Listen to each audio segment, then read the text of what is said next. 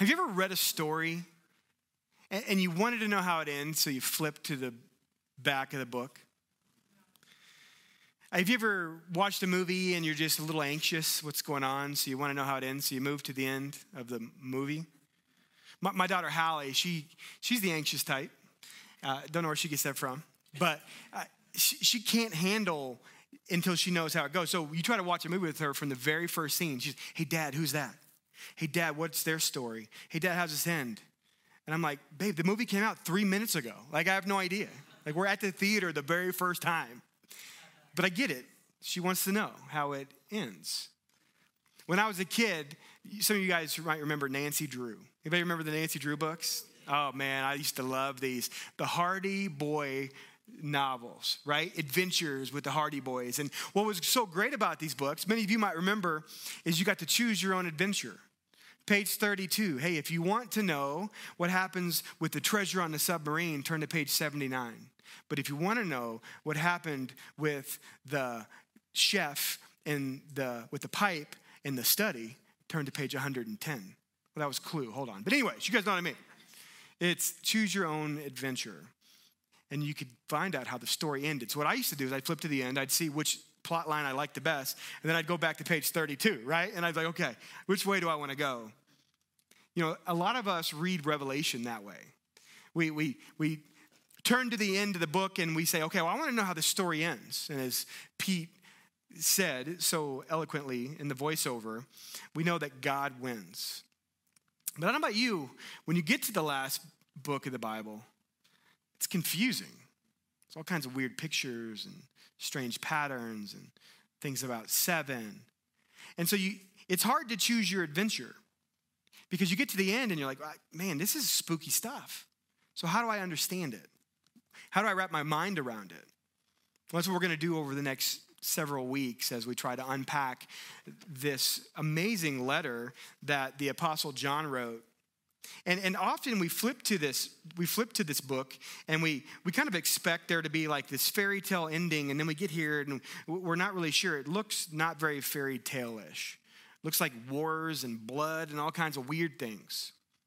So I think it's important that we unpack it and spend some time understanding why this book actually matters.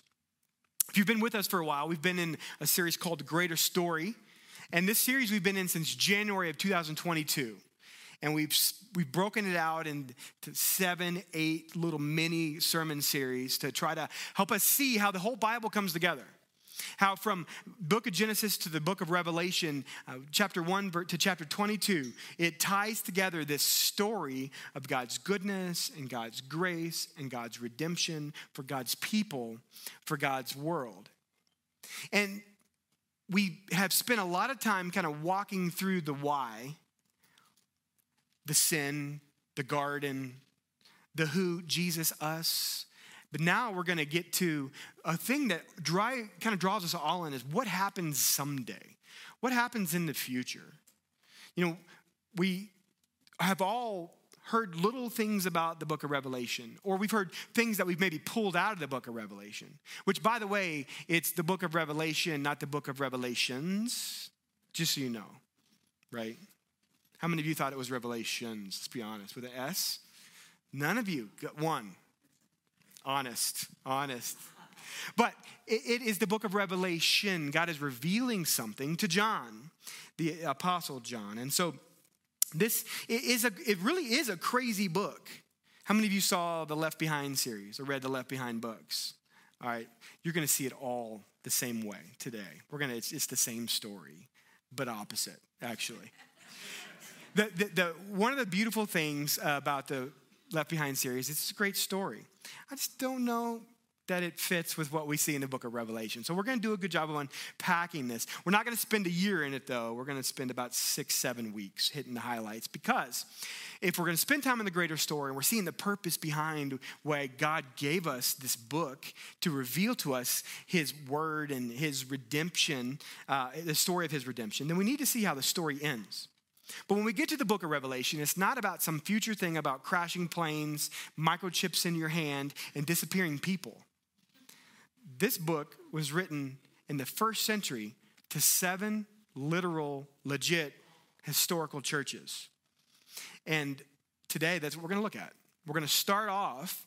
We got to come. You, I'm going to give you a teaser. You got to come back next week and the week after if you want to find out about microchips and marks of the beast and all that fun stuff. And, and you know, is the rapture real? Is it not real? We'll tell you later. But today, you got to come back for that. We're going to start the book by trying to understand what really is going on in the book of Revelation.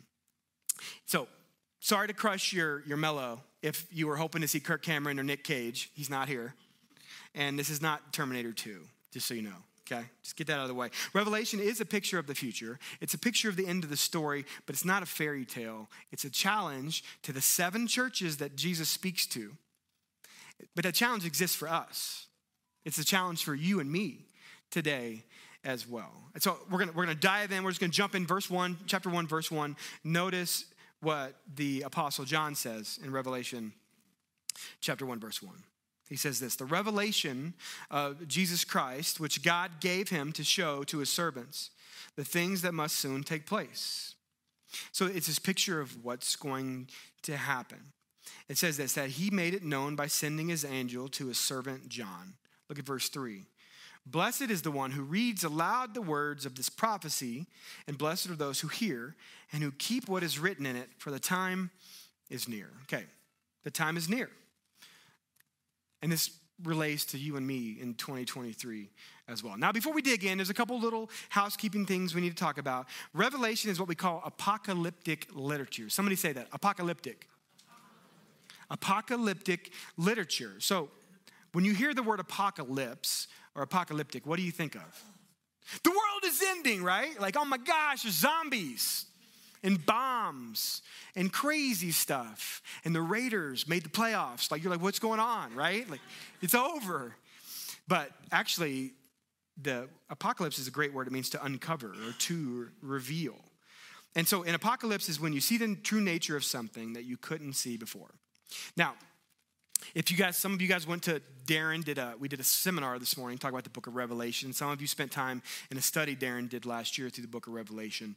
Uh, the, the Book of Revelation is really interesting because it, it's tying in to so many things that were revealed or uh, uncovered prophesied in the Old Testament, the book of Daniel, the book of Ezekiel, other places. And so when you get to this book, you have to understand it's a type of literature right? Psalms, anybody read the book of Psalms? That's what type of literature? Poetry, right? When you get to the book of Genesis, what type of literature is that? Narrative. When you get to the book of Revelation, there's a lot of different literatures going on, but one of the most prominent ones we see is the literature of apocalyptic literature. And so imagine with me, think back to the Old Testament. There, there's examples of this all over the place. Isaiah 6, some of you might know Isaiah 6. We see Isaiah, he gets this vision He's in the throne room of God. He sees God sitting on his throne. And around him are these six winged angels. And they have two wings covering their eyes, two wings covering their feet, and two wings covering the air. Now, it's a weird, spooky image, right? Well, what, what, are they doing in that, in that moment? If you guys know the story, they're saying, Holy, holy, holy is the Lord our God. And there's this picture that God is so holy that they can't even look at him, right? Uh, what I love about that is it's like, it's a reminder that Jesus isn't your homeboy or Jesus isn't your boyfriend or what, right? Jesus is the holy son of God, right? Like there's so much we can take away from apocalyptic literature. Daniel, if you go to the book of Daniel, Daniel has these dreams about beasts and about armor and about different types of metal. And you're like, what does that mean? Well, it's pointing forward to something that we have to try to digest to understand. And the book of Revelation uncovers a lot of that. So when we read Revelation, we think, hey, someday all this crazy stuff's gonna happen. What we have to realize is that what Jesus told John was a word picture to try to make sense of a lot of the things that Daniel and Isaiah and Ezekiel saw in the Old Testament. And that's why it's important to spend time trying to uncover so much of the imagery and so many of these patterns.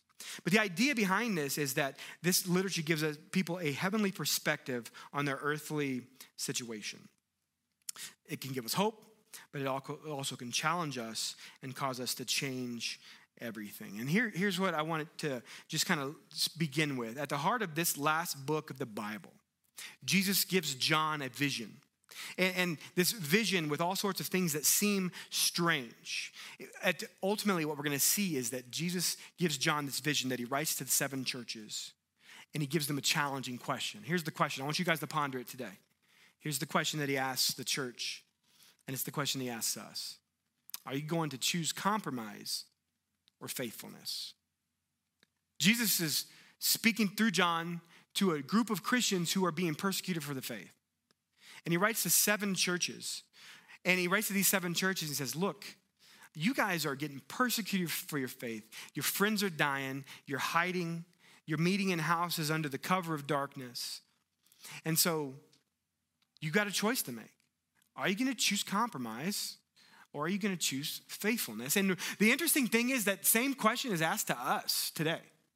You and I have that same thing. Thankfully, we're not experiencing the persecution like the church in uh, the 90s AD when John wrote this book was.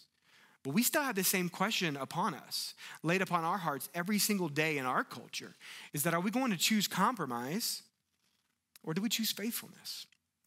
And I think this is really important for us because so many of us might be at a point in our life where we have to make that decision. And I hope the book of Revelation can help draw us back to the right path. Okay, so let's, let's just jump in here and, and let's listen well. So pick back up Revelation verse, chapter 1, verse 4. Notice, um, notice what, what we see here. It says this John, to the seven churches that are in Asia, grace to you and peace from him who is and who was and who is to come. Isn't that awesome? I just love that. Like grace from God who, who is, who was, and who is to come. Look at verse 8. I am the Alpha and the Omega, says the Lord God, who is and who was and who is to come, the Almighty. It's like, well, who's writing this letter? John is, but God, Jesus, gives him the vision.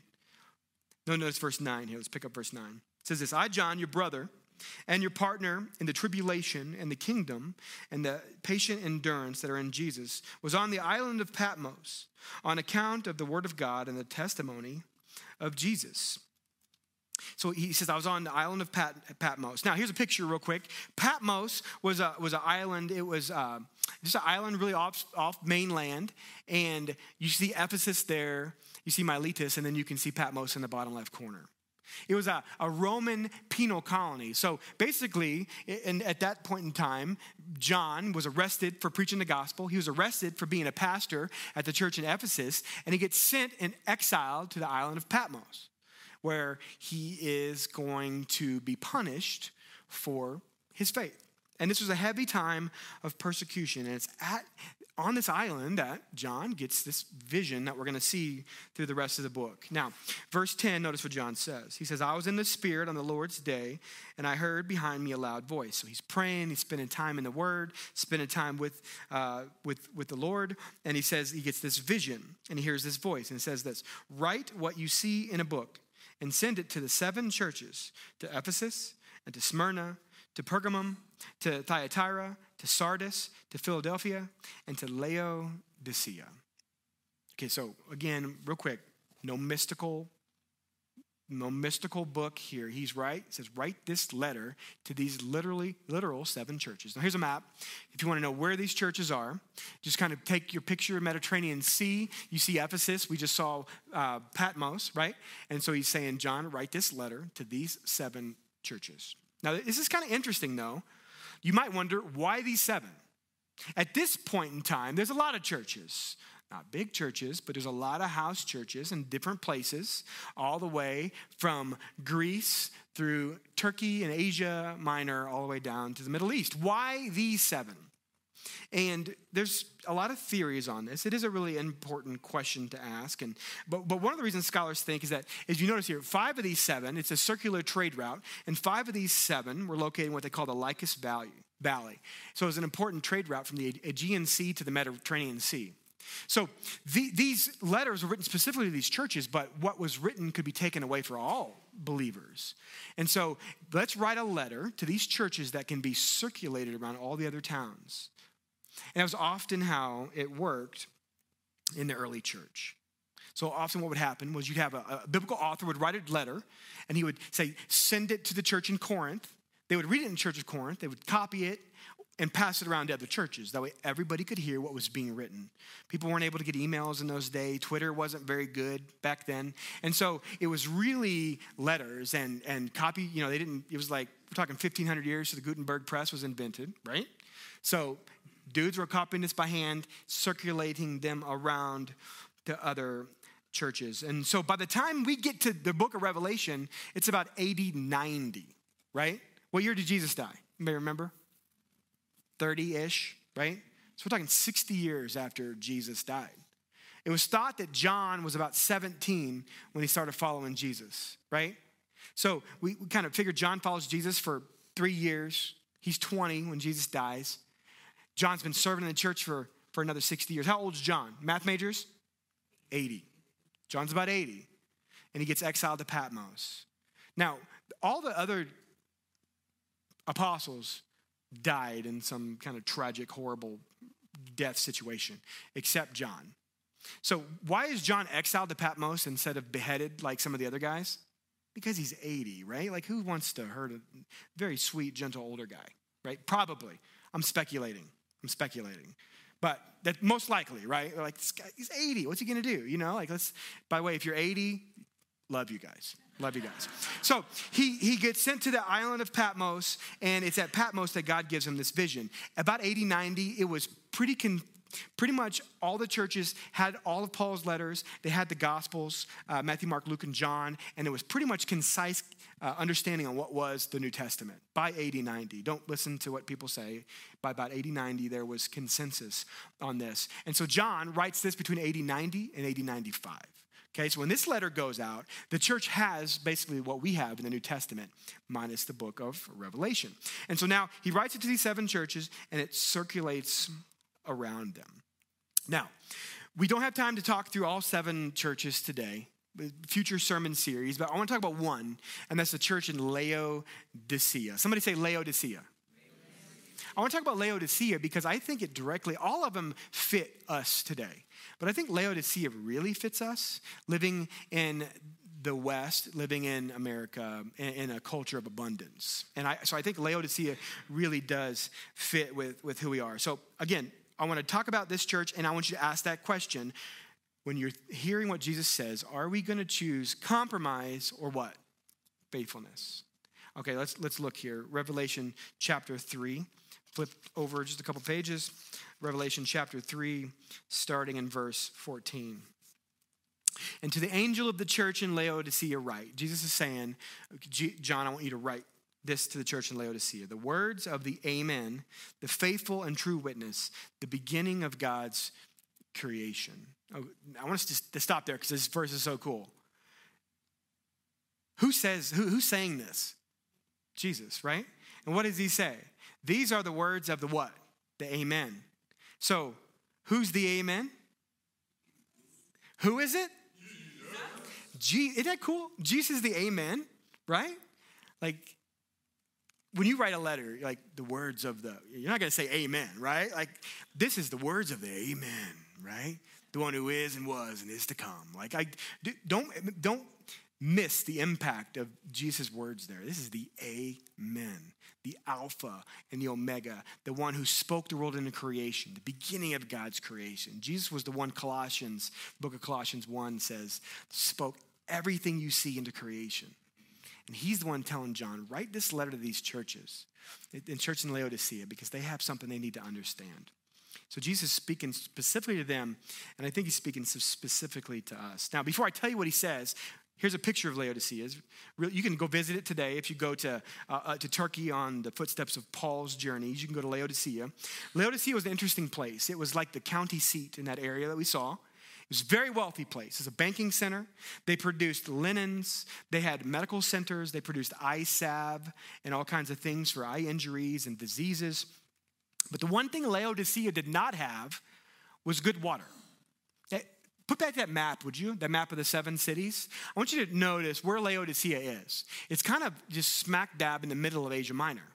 So there, you notice there's no like lake, there's no like giant rivers or bodies of water. The Mediterranean and the Aegean Sea are off to the side. There's mountains, but there's no lake or river from to pull from. So what they did was they piped their water in. they would, in those old days, they'd pipe water in. They'd pipe cold water in from the mountains. Cold water was used for drinking, and refreshing things. But then hot water, they'd, pop, they'd pump in from hot springs for baths. And back in those days, mineral water was huge for healing, they thought. So they'd pipe in the water. Well, by the time the water got to Laodicea, it wasn't hot and it wasn't cold. And the people in Laodicea were wealthy. And so when they got water that was kind of lukewarm and they tried to drink it, what do you think that they did? What do you think they said? Not very refreshing, right? Like you guys ever popped like a Arnold Palmer on a hot day, right?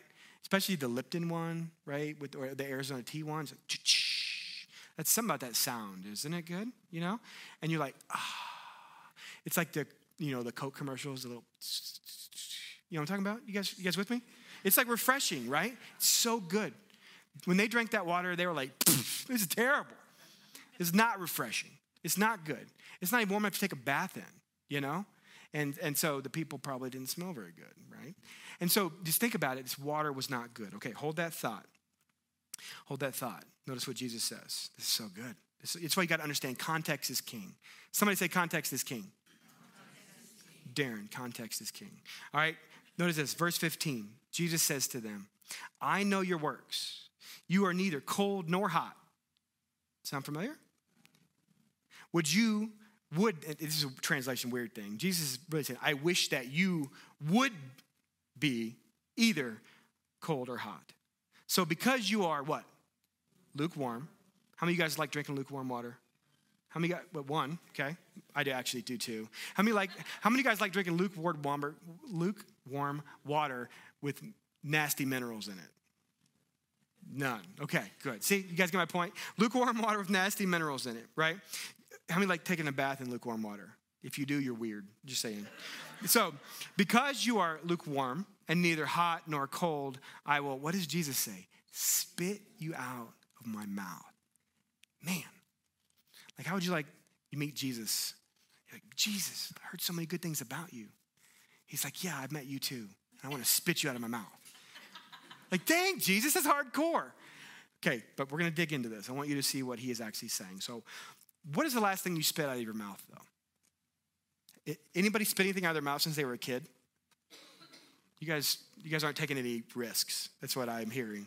Last week we went out to a restaurant and Chloe got a got a uh, um, a Fanta, but it was the syrup was all nasty in it.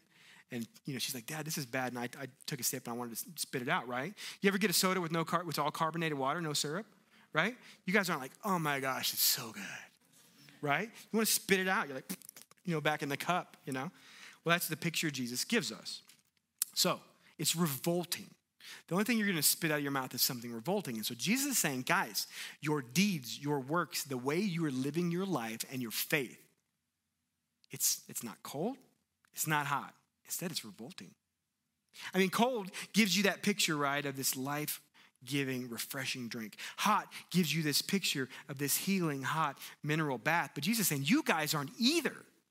I'm looking at the way you're living your life. I'm looking at the way you're doing church. I'm looking at the way you're trying to follow me. And it's not hot or it's not cold. I wish you were hot or cold, but you're not. You're in the middle, and it's not very good. I think it's a challenge for all of us. If you looked at your life, if Jesus looked at your life and he saw how you lived out your faith and how you followed him, would he say that you are lukewarm or hot or cold? Now, no, what's interesting is a lot of people will read this and they'll say, well, is Jesus saying that they're going to lose their salvation? Right? These are people that said yes to him, that followed him. All of a sudden, they got caught up in other stuff. They're lukewarm. Is Jesus saying, I'm going to spit you out of my mouth and you are done? No. I, I, I, don't, I don't believe that's what Jesus is saying at all. And the reason I don't believe that is the context here. You guys will see it. But also, as I look at the words of God, as God has revealed himself to us, I see what we call the doctrine of the perseverance of the saints. Somebody say that perseverance, perseverance. of the saints. And here's the, here's the idea of the perseverance of the saints it's that if you have said yes to Jesus, you've put your faith in him, and you truly believe that he is the Son of God who came and lived a sinless life and died on the cross for your sins and rose from the grave, that at that point you are saved by grace through faith. Your faith in Him through God's grace has saved you. You didn't do anything. Ephesians 2 8 through 10 says that we are saved by grace through faith and not of ourselves. It's not our own work, so we can't boast. Like you have been saved because of what Jesus did for you. Isn't that good news? Oh man, it's good news. But that means you didn't do anything to earn it. And if you can't do anything to earn it, then what can you do anything to lose it? Class? No, you can't. Now you can mess up. You can wreck your life. You can make bad decisions. You can say hurtful things. But Jesus, if He has changed your heart and you are made new in Him, will forgive you and set you on the path to make things right of redemption and reconciliation and repentance. So I don't believe that you can lose your faith if you are saved. Now, I don't, so I don't think Jesus is saying, I'm going to spit you out of my mouth and you're going to be done and, you, and, good luck, you've made a mistake. I think instead, Jesus is using this word picture of the water that's coming in, of trying to show us what happens when we compromise our faith. And what happens when we stop being faithful in what Jesus has called us to do and in who Jesus has called us to be? He says, you guys, you are lukewarm, that you are indifferent, that you compromise your faith, and your lack of commitment and compromise is making me sick. Those are hard words.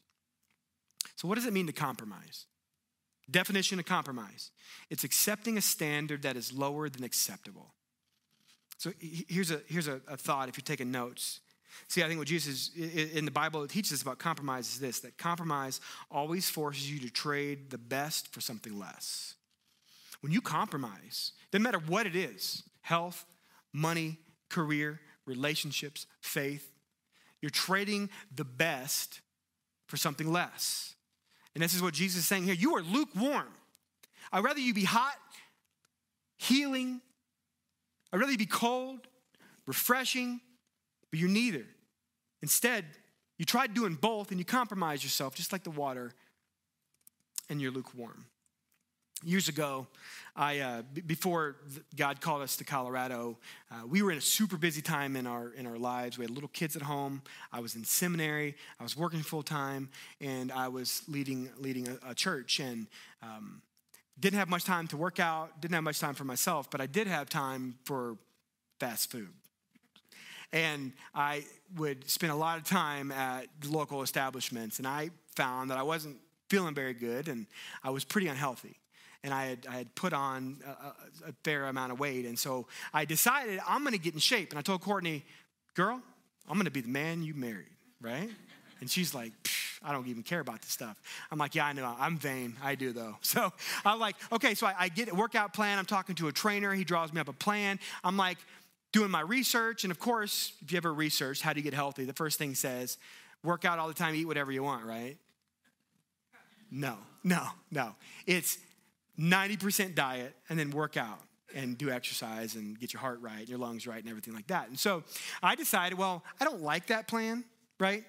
Instead, I like eating too much. So I'm going to work out a lot, but I'm going to take some diet pills. Yeah, I'm gonna take some pills that bump your metabolism up and make you not as hungry so I can still eat Chick fil A twice a day. Uh, it's the holy chicken sandwich, but I just won't eat as much Chick fil A twice a day. And I won't put as much ranch on the Chick fil A, right? And so I, um, I, start, I start doing this and I, I compromised. I want something good, which is health, and I compromised it with something that I thought would lead me there. But you know what ended up happening? I mean, I lost like some weight. But then I was sick. I just felt terrible all the time. I was kind of greenish in color. I mean, I'm pretty pink, peachish normally, right? So green and pink just, it's like that dress that you see on Facebook that you can't tell is that blue or is that pink? You know what I'm talking about?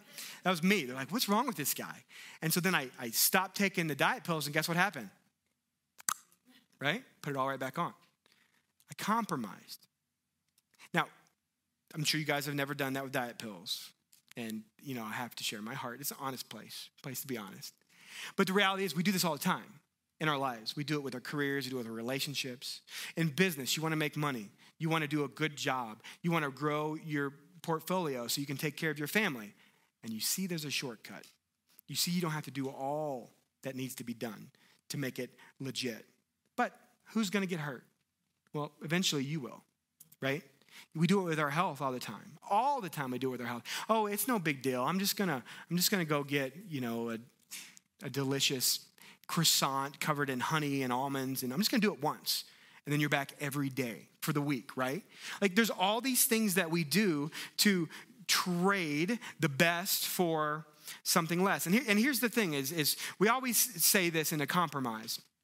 We always say, well, I want what God wants for me. I want to live the healthy, deep, rich, enjoyable lifestyle. But instead, I'm going to take the mediocre lifestyle because it's easier, because it's more fun, because it tastes better. But does it ever taste better?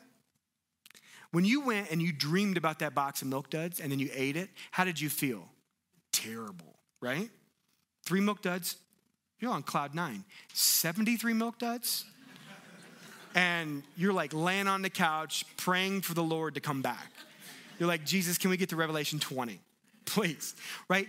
Too much of a good thing is a bad thing. Well, what happens is when we trade the best thing for something less, we end up with nothing. Someone once said that the problem with compromise is you get what you never wanted.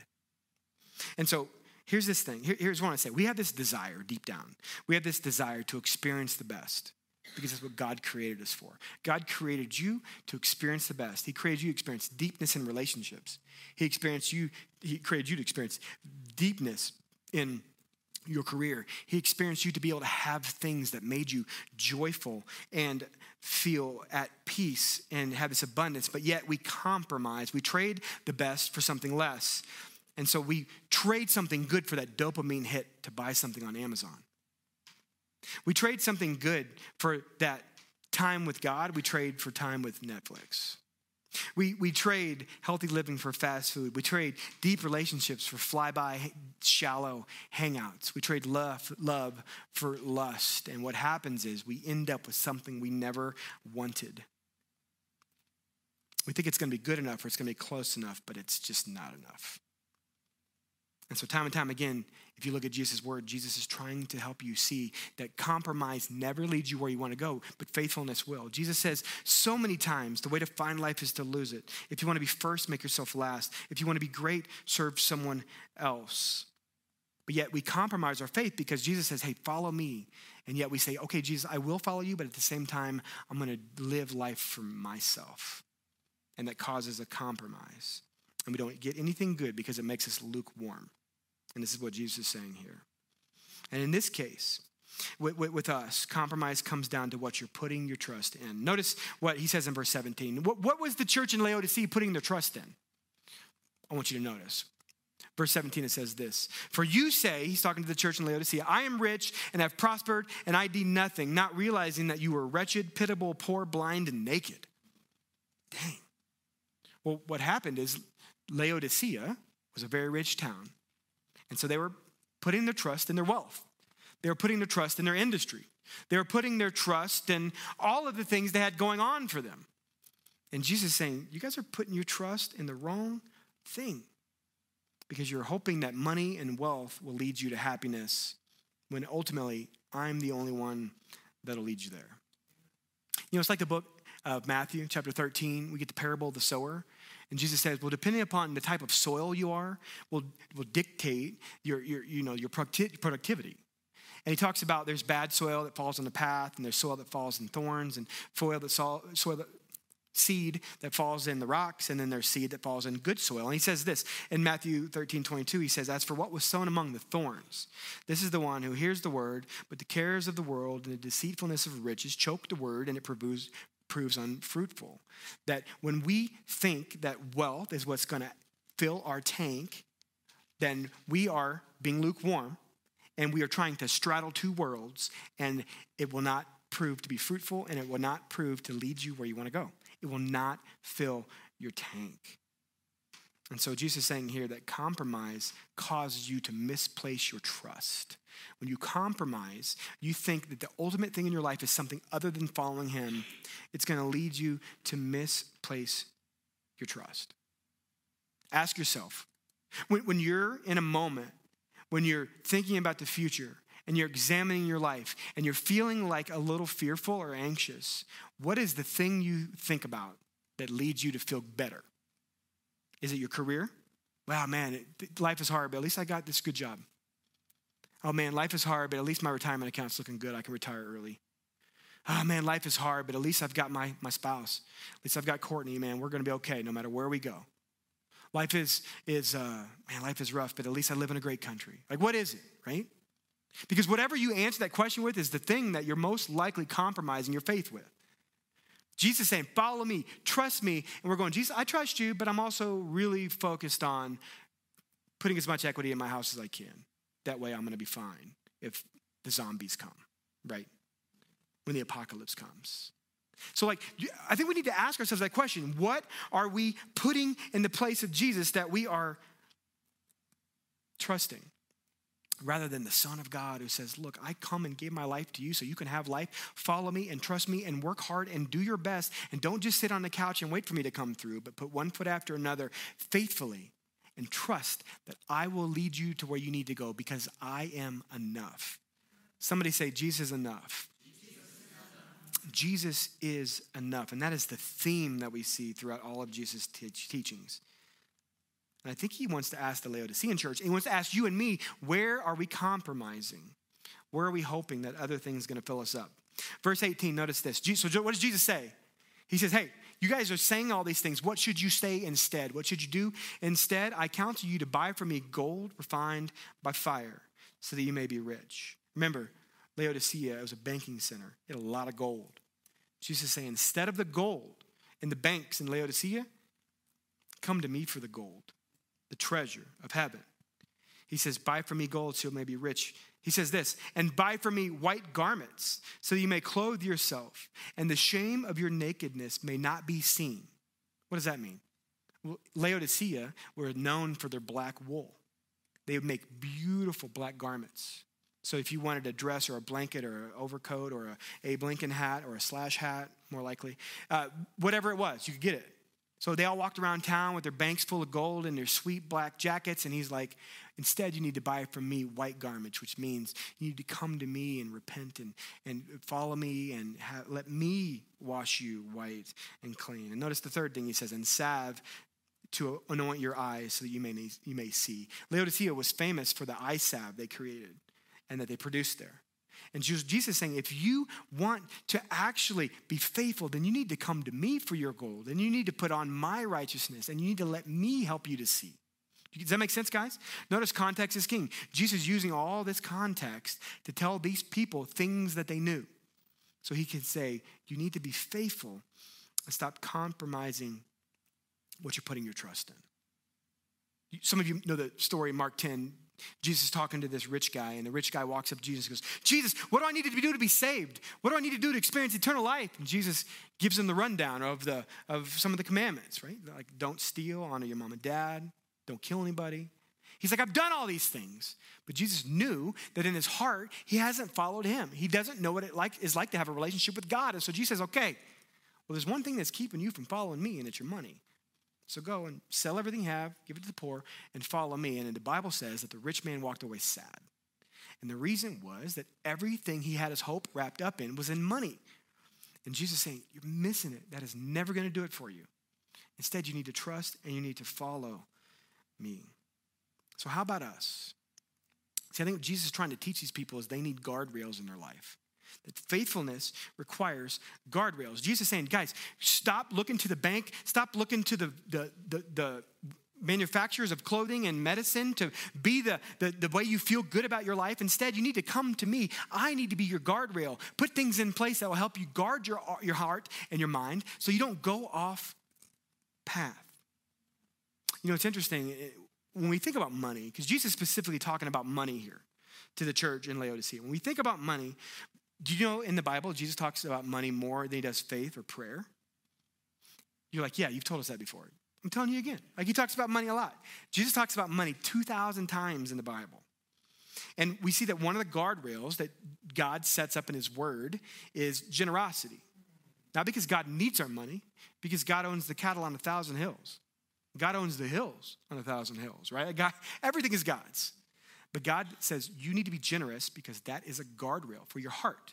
Because your heart will immediately drift towards whatever you think is going to fill your cup or whatever you think is going to make you happy. Instead, generosity first helps you put a guardrail to make sure you're trusting in the right thing. So in the Old Testament, you see that Jesus told the children of Israel that you need to give your first 10%, your first fruits of your of cattle and of your produce. Because by giving this to God first and saying, okay, here it is, God, I'm going to live off the rest, it helps us put a guardrail in place so we can keep money from grabbing our hearts. I love what Jesus, what, uh, what, what God says through Proverbs 11, 24 and 25. Notice this, this is good. It says, one who gives freely yet grows all the richer. Another withholds what he should give and only suffers want. Whoever brings blessing will be enriched, and the one who waters will himself be watered. Interesting biblical principle that when we give and we pour ourselves out, out God fills us back up, right? Because it's a guardrail that keeps our heart right. And so Jesus says, You need guardrails. You need to buy from me your gold. You need to buy from me your garments. You need to buy from me your eye salve, and not from the world, because what the world gives you is not going to work. And so often, when we think about money in churches, we talk about generosity, because it's generosity that God wants to use to guard your heart from falling into the trap to thinking that the things the world offer you will actually solve the hole in your heart. Only Jesus fills that hole. And so giving is a way to guide that. Matthew 6:21 Jesus says this that where you for where your treasure is your heart will also be. So where's your treasure? Jesus says the Laodiceans treasure in the wrong place and I think he's asking us the same question. Like, where's your treasure? Last year, there was a financial institution that did a study on giving. And it found that the average churchgoer gives 2.5% of their income to the church, about 150 bucks um, to the church. And so uh, it talked about 150 bucks a month. And so, uh, based on this study, and it found that that was equated to the, about the same amount of money we spend on clothes each month. Some of y'all are like, man, I wish I spent 2.5% on clothes, you know? Or you're more like, I wish my husband stopped buying new shoes, right? But, but it, somebody said, right, I hear it. Yeah. But, but really, the reality is, though, that, that church goers are giving to the church about as much money as they spend on a few new shirts a, a month. And so I want to ask you, would that be a guardrail to help things not grab your heart? I don't think so. I think I, I don't think so. Now, I, think when we look at the Bible, the Bible doesn't tell us how much money to give. The New Testament doesn't tell us how much money to give, although the, Jesus does want us to be cheerful givers. But the idea is that if you aren't giving generously, you're missing one of the main ways that God blesses you. If you're not giving generously to your church and to God's kingdom, you're missing one of the ways that God fills your cup.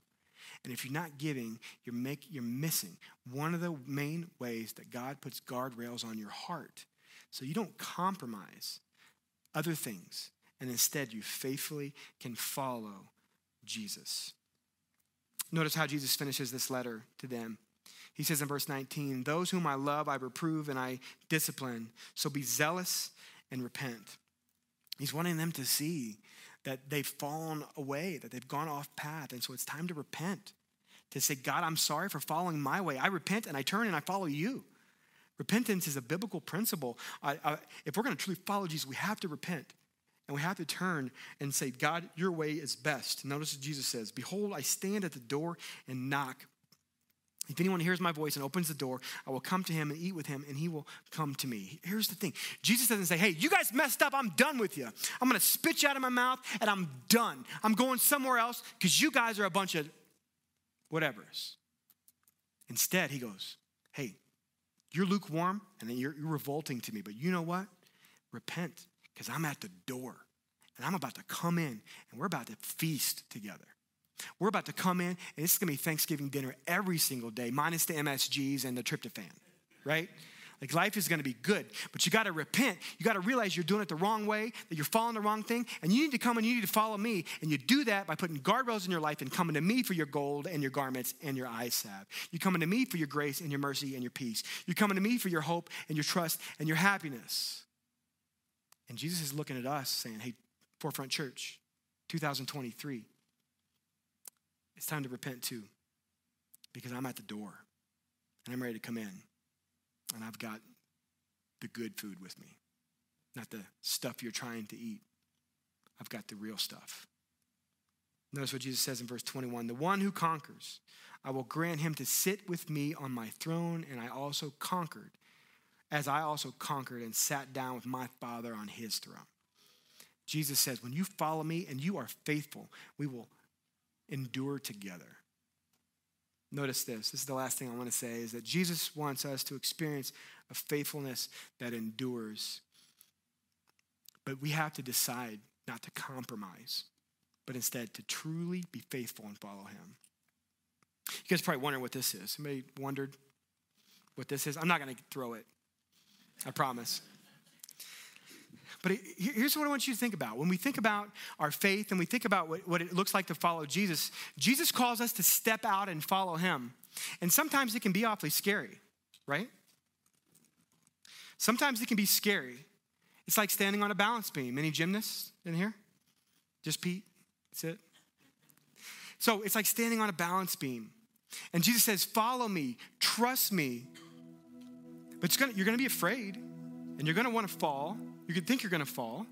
And here's what happens we start to follow Jesus, and all of a sudden we start to realize that this is scary and this is hard.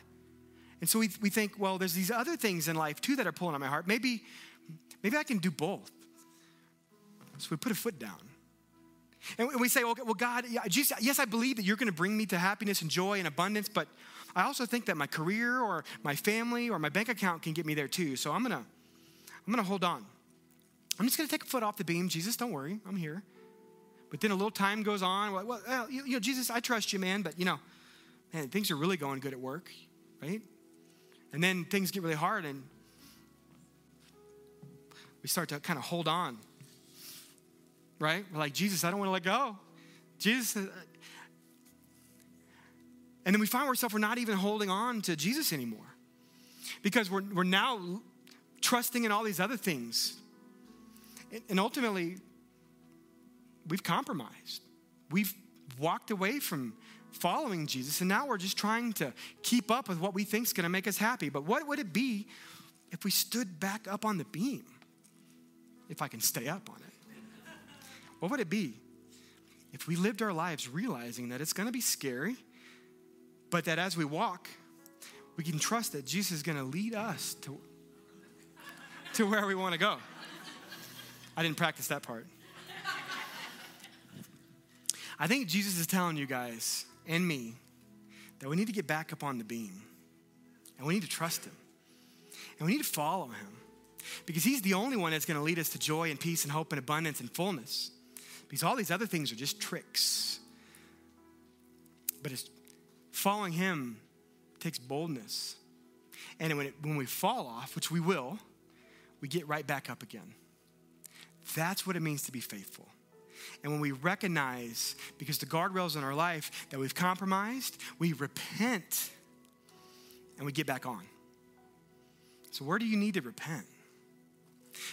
Where do we need to repent and say, Jesus, I have compromised my faith by trusting in these other things or, or relying on these other things or taking my eyes off you? And instead, we need to get back up on the beam.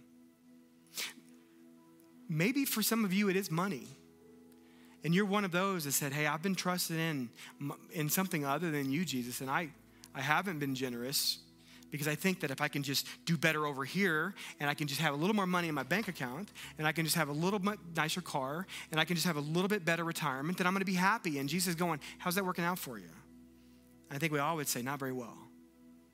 And Jesus is saying, When you're generous with what I've blessed you with, give it away because I'm going to fill you right back up. So for some of you that may say, it's time for me to just give something because I haven't been. And for others, it's time for us to maybe get more faithful and regularly give. And for some of us, it's time to maybe we've been given one or two percent. Maybe we're the we're the we're the average. We've been given two and a half percent. It's time for us to go to three, or four, or five, or from five to ten, or from ten to twelve. Whatever it is between between you and God. But God is trying to say it is this important to keep you on the beam. Because otherwise, we'll compromise ourselves and we'll be lukewarm. And that's never where we want to be. So here's my prayer for us that this week that we can lean into the book of Revelation and say, God, reveal to me, have I become lukewarm? is my faith not where it should be because I'm trusting in something else. It can be a good thing I'm trusting in, but it can't be the best thing. And God, help me to shape my eyes, my mind, my heart on you and your word so I can follow you in faithfulness and know that when I mess up, you'll pick me right back up again. But I'm going to trust and follow you every single day. Would you pray with me, guys?